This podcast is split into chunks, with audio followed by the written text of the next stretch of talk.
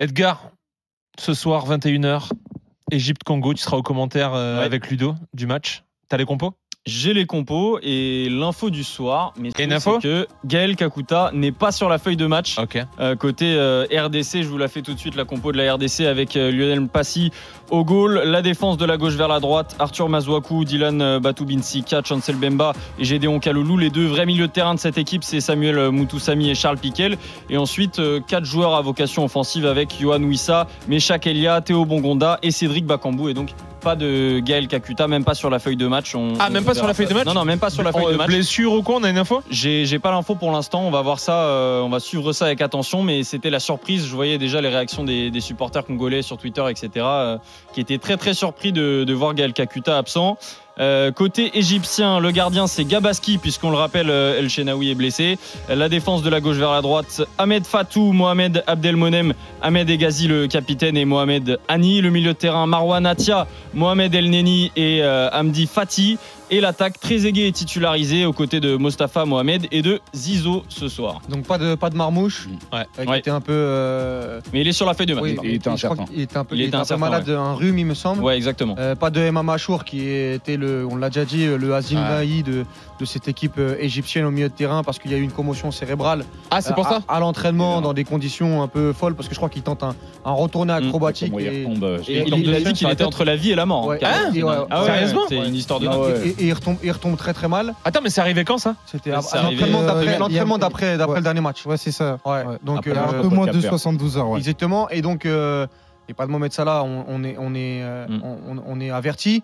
Et du côté de, du Congo, donc C'est un vrai coup dur. au- au-delà de Kakuta, il y a le retour de Bakambu qui était Et remplaçant Bongonda, contre, ouais. contre la Tanzanie et Bongonda. Et c'est une équipe Ouais. assez offensive, hein, parce que 4 joueurs offensifs, à Mm. vocation offensive avec deux joueurs euh, sur les côtés et deux joueurs axiaux, ça peut être. Mais euh, l'absence de Kakuta est un vrai coup dur parce qu'il faut savoir sur la phase de poule, c'est le deuxième joueur euh, le plus impliqué dans les actions. euh, enfin, le deuxième joueur qui a créé le plus d'occasions derrière Ashraf Hakimi. Mm. Donc, c'est vrai que c'était un vrai vecteur, notamment de jeu pour, euh, pour la République une, c'est une démocratique. dinguerie de dire ça, hein, derrière Ashraf Hakimi. Derrière, bah oui, Ashraf Hakimi, il, il- il est très porté sur, il est très porté sur l'attaque, mais c'est vrai que euh, la République démocratique du Congo regardait très souvent Kakuta pour essayer de créer euh, des occasions. Mais à un moment donné, les mus, c'est la réalité de la compétition. Il faut avancer.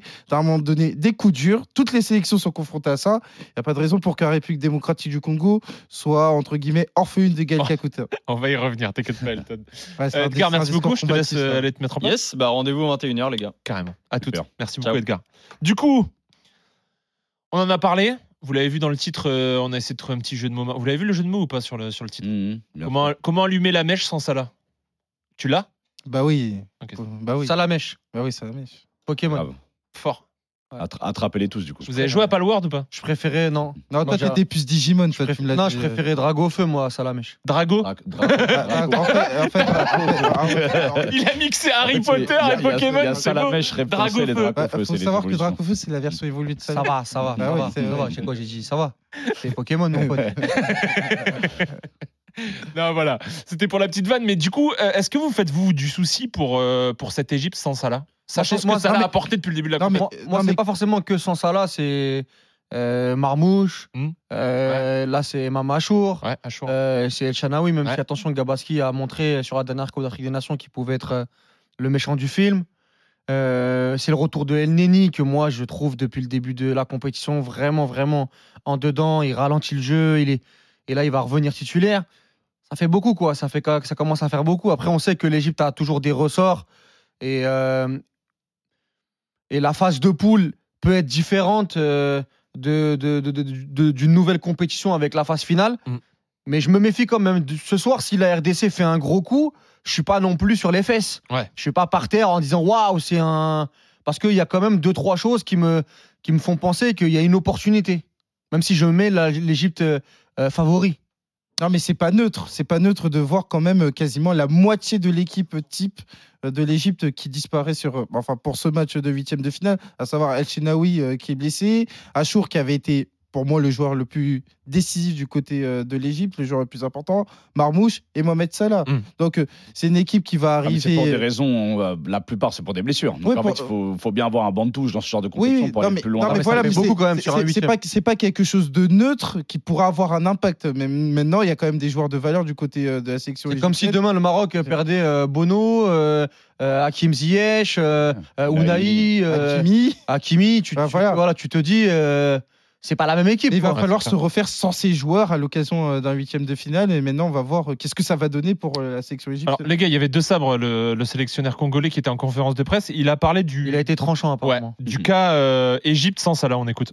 Euh, Mohamed Salah, c'est c'est c'est c'est une, une légende, un super d'ailleurs un super joueur, puis aussi un- pour avoir travaillé en Égypte, avoir côtoyé, puis j'ai encore des joueurs qui jouent en équipe nationale, donc je suis très très proche de de, l'Égypte. Je sais ce que représente Mohamed Salah, d'abord un exemple pour le pays, donc beaucoup de confiance pour leur équipe, c'est sûr. Donc euh, même s'ils ont des euh, ils ont ils ont des atouts, euh, c'est sûr que Mohamed amène un, plus, un plus à, cette équipe qui n'auront pas, mais ils ont quand même des, des capacités, comme on l'a vu sur les derniers matchs, pour, pour répondre aussi.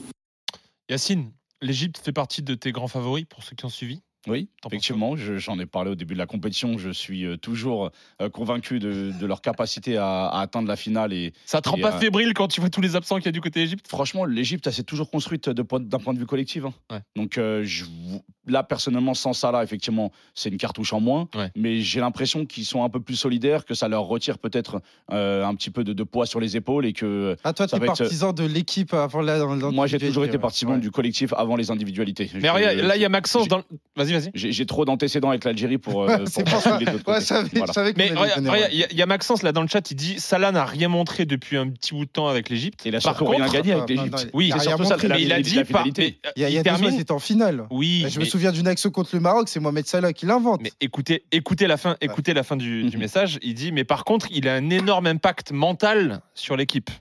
Et sur les adversaires aussi. Parce Et que sur du les coup, adversaires. Quand, quand il y a Mohamed Salah sur le terrain, l'adversaire se comporte Bah oui. différemment et a plus tendance à, à dé- à défendre en reculant qu'en qu'en avançant. Donc c'est vrai qu'il a cet impact-là, mais j'ai l'impression qu'ils vont se reconstruire euh, mentalement et collectivement. Et surtout, euh, comme je le disais en début de la compétition, ils ont quand même pas mal de joueurs qui jouent euh, aux Pyramides, qui jouent à- aux Zamalek et, et à Al Ahly. l'Ali. Et c'est voilà, c'est un collectif assez bien rodé qui va faire preuve, encore une fois, comme le disait Walid, de ressorts mentaux, parce que c'est surtout mental où l'Égypte a un, un impact en Afrique et surtout sur les matchs à élimination directe, c'est très très rare de voir une Égypte euh, défaillante. Et de sabre à coacher là-bas, hein, aux pyramides. Il connaît effectivement euh, Il connaît. le club. Et de connaît- toute façon, du côté de, des joueurs égyptiens, et notamment sur la ligne d'attaque, ce qu'on peut leur conseiller, enfin pas forcément ce soir, c'est les gars, prenez-vous en main. Mm. Et force est de constater que ces joueurs-là ont pris leur destin en main. Je veux dire, Mostafa Mohamed il était quand même sur trois buts en trois matchs euh, de Cannes. Trezeguet a eu un impact important. Et Trezeguet, on n'a pas attendu cette Cannes en Côte d'Ivoire pour le connaître. Il avait été déjà déterminant au Cameroun. Donc on a aussi quand même des, ar- des arguments à faire valoir du côté de la ligne d'attaque égyptienne, même si Mohamed Salah n'est pas là. C'est à un moment donné, la compétition continue et la compétition peut affirmer, peut renforcer des statuts. Et c'est précisément envers ces joueurs euh, que je regarde. Moi j'ai confiance en Zizo ce soir. Je sais pas pourquoi je le sens faire un gros Ouais, match contre Zizou, le- oui, oui. contre le il sera particulièrement attendu, notamment sur ce côté droit et tout. Il y aura un match dans le match avec euh, Maswaku. Maswaku fait. qui fait vraiment Arthur, pour moi un vrai bon tournoi de Cannes. D'ailleurs, il était dans l'équipe type euh, de la CAF. Donc ça sera un, vrai, un, un match dans le match qui déterminera peut-être pas euh, la chose la plus importante, à savoir la victoire pour l'une des deux équipes, mais euh, il y aura des Et enseignements. puis, il y a aussi un facteur psychologique. euh, Yacine vient d'en parler, mais moi j'ai l'impression quand même que l'Égypte est bien plus euh, euh, armée dans ce secteur-là que, que la RDC. Après, la RDC euh, doit, nous, euh, doit nous surprendre agréablement euh, ce soir. Mais quand on voit la gestion du dernier match, euh, notamment pour pas se faire éliminer contre la Tanzanie, où je les ai sentis un petit peu Ils ont joué avec le frein à main. Ouais, timoré, quand je vois Bakambu, notamment euh, le penalty qu'il a eu à tirer à 1-0 euh, contre, contre le avec Maroc. Je me, je, me- voilà, je me dis que dans la gestion d'émotions, euh, l'Égypte, dans les, dans, les, dans les moments clés, si ce soir il y a une prolongation ou même des tirs au but,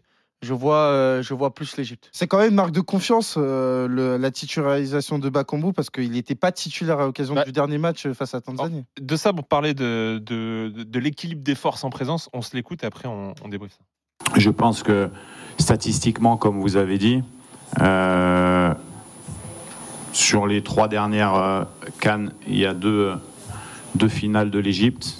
Il y a une Coupe du Monde entre-temps. Il y a différentes choses sur lesquelles on on peut pas comparer à l'heure actuelle euh, euh, les deux équipes. Nous, on est simplement en train de travailler dans le calme, dans l'humilité, pour construire quelque chose. C'est vraiment dans la continuité euh, de ce qui se dit euh, depuis la préparation à Abu Dhabi, à savoir euh, l'humilité, la discrétion, ne pas arriver avec la prétention de pouvoir faire quelque chose de grand. Bon, même si encore une fois, ça reste des compétiteurs, ils ont envie d'aller loin, mais c'est vraiment cette idée d'humilité qui accompagne la République démocratique du Congo, parce qu'il ne faut pas oublier que cette équipe, lors de la phase éliminatoire justement pour euh, la, la Cannes en Côte d'Ivoire, Mm. démarre avec deux défaites en deux matchs, Ouais. ce qui normalement devait être rédhibitoire. Et derrière, ils se sont redressés avec brio au point de se qualifier à la première place. Donc c'est vraiment ce qui va accompagner. Et là, pour le coup, tu affrontes le roi de la compétition. Donc euh, même si j'en fais beaucoup, notamment sur la République démocratique du Congo, en face quand même, c'est euh, l'Égypte. hein. Moi, j'ai hâte de voir le duel euh, 100% Ligue 1 entre un Nantais et un Marseillais. Je, je pense que ça va, ça va aller au duel euh, très forcément entre Chancel Mbemba et, et Mostafa Mohamed. Concrètement, parce que euh, je me mets à la place de quelqu'un qui, qui découvre la canne ou qui, pour la première fois, euh, voit l'engouement qui est autour de cette canne et, et voit que c'est une très belle canne et qui découvre peut-être un peu plus en profondeur cette équipe euh, du Congo. Qu'est-ce qui a changé euh, de Sable depuis qu'il est arrivé? Ce qui l'a ramené, c'est euh, une certaine connaissance par rapport au continent. Alors, Hector Cooper avait aussi une connaissance parce qu'il ne faut pas oublier qu'il avait été finaliste de la Cannes avec l'Égypte en 2017, il ne faut pas l'oublier. Mais on a rapidement compris qu'il avait été dépassé par la situation euh, très explosive du côté euh, du football congolais parce qu'il faut savoir que c'est encore une situation qui est vraiment très compliquée, à savoir qu'il n'y a pas de président de fédération aujourd'hui. Et d'ailleurs, Sébastien de Sabre est sélectionneur manager. Donc, euh, on a compris à travers le début des éliminatoires que Cooper était là sans être là, qu'il avait été dépassé par euh, l'environnement qui était quand même très compliqué, Mm. très compliqué. Il y a eu ensuite les deux défaites face au Gabon et le Soudan. Et derrière, Desabre est arrivé. Il a ramené du calme, il a ramené de la compétence, il a surtout ramené un discours de vérité, à savoir que c'est la performance qui ferait foi sur le terrain. Et il n'a pas hésité notamment à lancer euh, des joueurs qui n'étaient pas forcément d'un pédigré important, notamment pour ceux qui sont davantage habitués au championnat européen. Je fais Mm. référence à Maïlé, qui est inconnu, notamment euh, sur le continent européen. Et tout ça a contribué à ce que la République démocratique du Congo opère un redressement déjà pour euh, les éliminatoires et arrive notamment sur cette canne avec des objectifs bien définis. Il a dit dans un premier temps passer des poules, arriver en quart de finale et l'objectif final c'est les demi-finales.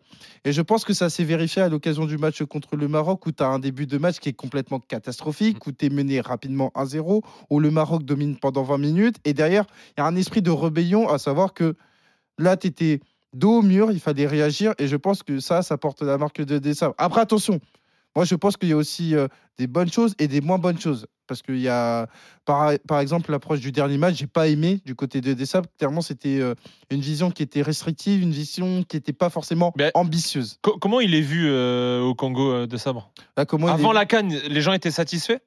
Les gens étaient satisfaits. Bah, D'ailleurs, bah, c'est vrai que euh, le, le politique se mêle très souvent du football. Et il faut savoir que le président, euh, Attends, on parle pas encore du Cameroun.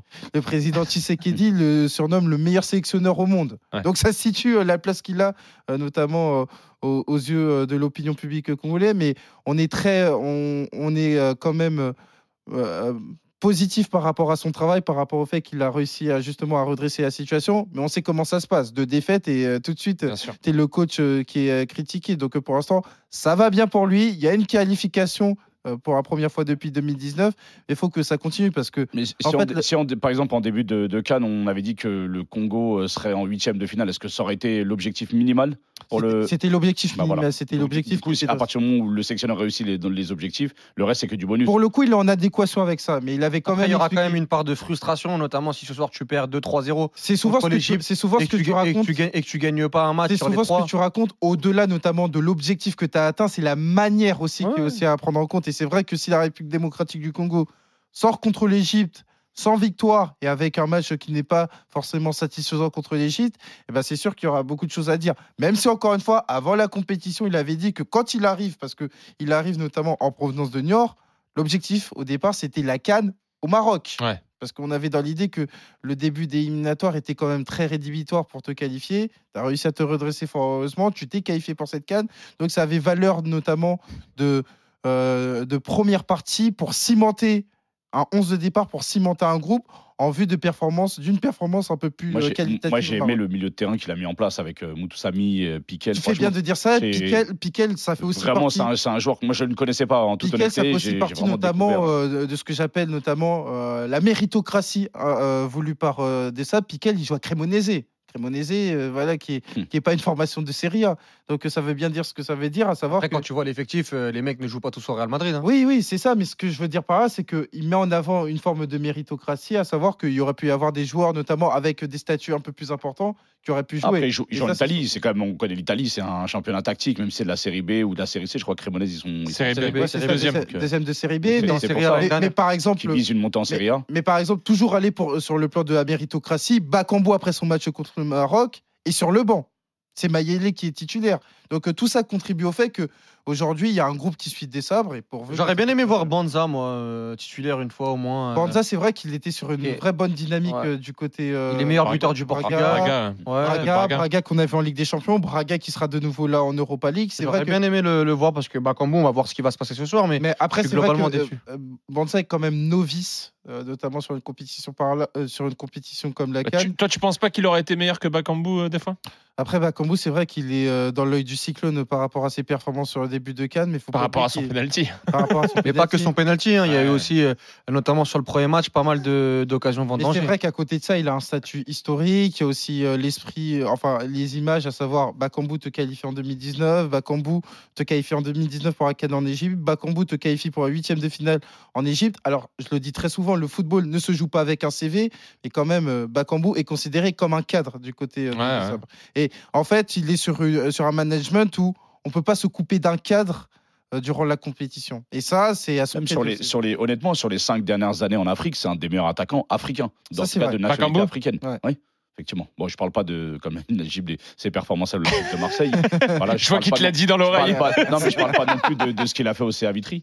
Mais bon, moi, ça, c'est notre histoire, c'est notre parenthèse. Mais euh, en termes de niveau, c'est quand même un joueur qui a joué dans des top clubs et qui a pu euh, montrer ses qualités. euh. Qui est un peu sur la pente descendante quand même, non? Ouais, c'est c'est compliqué, hein, il est plutôt jeune. Maintenant, s'il pouvait marquer son premier but euh, Ah, à, mais on la, on à la l'attend, 94e minute à 0-0, ce Comme, comme l'a fait Bayo ce soir. on l'attend ce soir. ouais. Bayo avait déjà marqué. hein.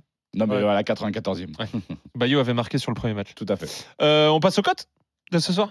Winamax, le plus important, c'est de gagner. C'est le moment de parier sur RMC avec Winamax. Allez, on parie sur ce match. La victoire de l'Égypte est à 2,60, le nul à 2,75 et la victoire du Congo est à 3,15. Elton, toi, tu vois le match nul? Je vois un match nul, je vois la rencontre aller en prolongation. Hmm. Parce que euh, moi, je me dis euh, que euh, la tension euh, va avoir énormément d'impact sur cette rencontre. Deux équipes qui sont amoindries pour des différentes raisons, comme on l'a évoqué. Et par rapport à ça, j'irai sur un match nul. Le match nul qui présente l'avantage va être une cote vraiment intéressante. Ouais, 2,75. 2,75, c'est vraiment pas mal. Alors, par contre, Walid, il est, il est allé sur plus fort. Ouais. Mostafa, Mostafa Mohamed, buteur, Oui. cote à 4. Mostafa Mohamed, buteur, euh, qui est l'un des meilleurs buteurs de la compétition, qui a été en forme euh, sur, le, sur le début de, de- de- de cette phase de poule, notamment avec, euh, avec l'Égypte. Et je le vois. euh, je le vois bien marqué. Euh, je pense qu'il peut aussi prendre les pénalties vu que Mohamed Salah et Marmouche euh, ne, sont, ne sont pas là. Donc je me dis que ça peut être une, une bonne cote. Je vois un match avec des buts. De toute façon, pour l'instant, on a eu une équipe de l'Égypte qui en a pris, qui en a mis. Et, et souvent avec Mostafa Mohamed buteur. Donc je vais aller là-dessus. Je valide aussi. Surtout que j'ai déjà pris euh, Mostafa Mohamed, buteur, euh, avant dans la compète, c'est passé. C'est Ouais. quand même pas neutre, hein, Mostafa Mohamed. 3 buts en compétition, il est à 4. Excuse-moi, parce que Najib, il m'a parlé. T'as dit quoi, Najib Il Ah, m'a sorti une vanne, je le vois, il est mort de rire. Il a dit tu valides Walid, Ouais, je pense qu'il a dû dire un truc C'est comme ça. pas Walid, neutre tu à la, valides. à la Polo Breitner, d'accord. Ouais. J'ai capté, j'ai capté. Merci, Najib. On n'a rien compris. On a rien On- on compris. a rien compris. Allez, c'est On pas rattraper ce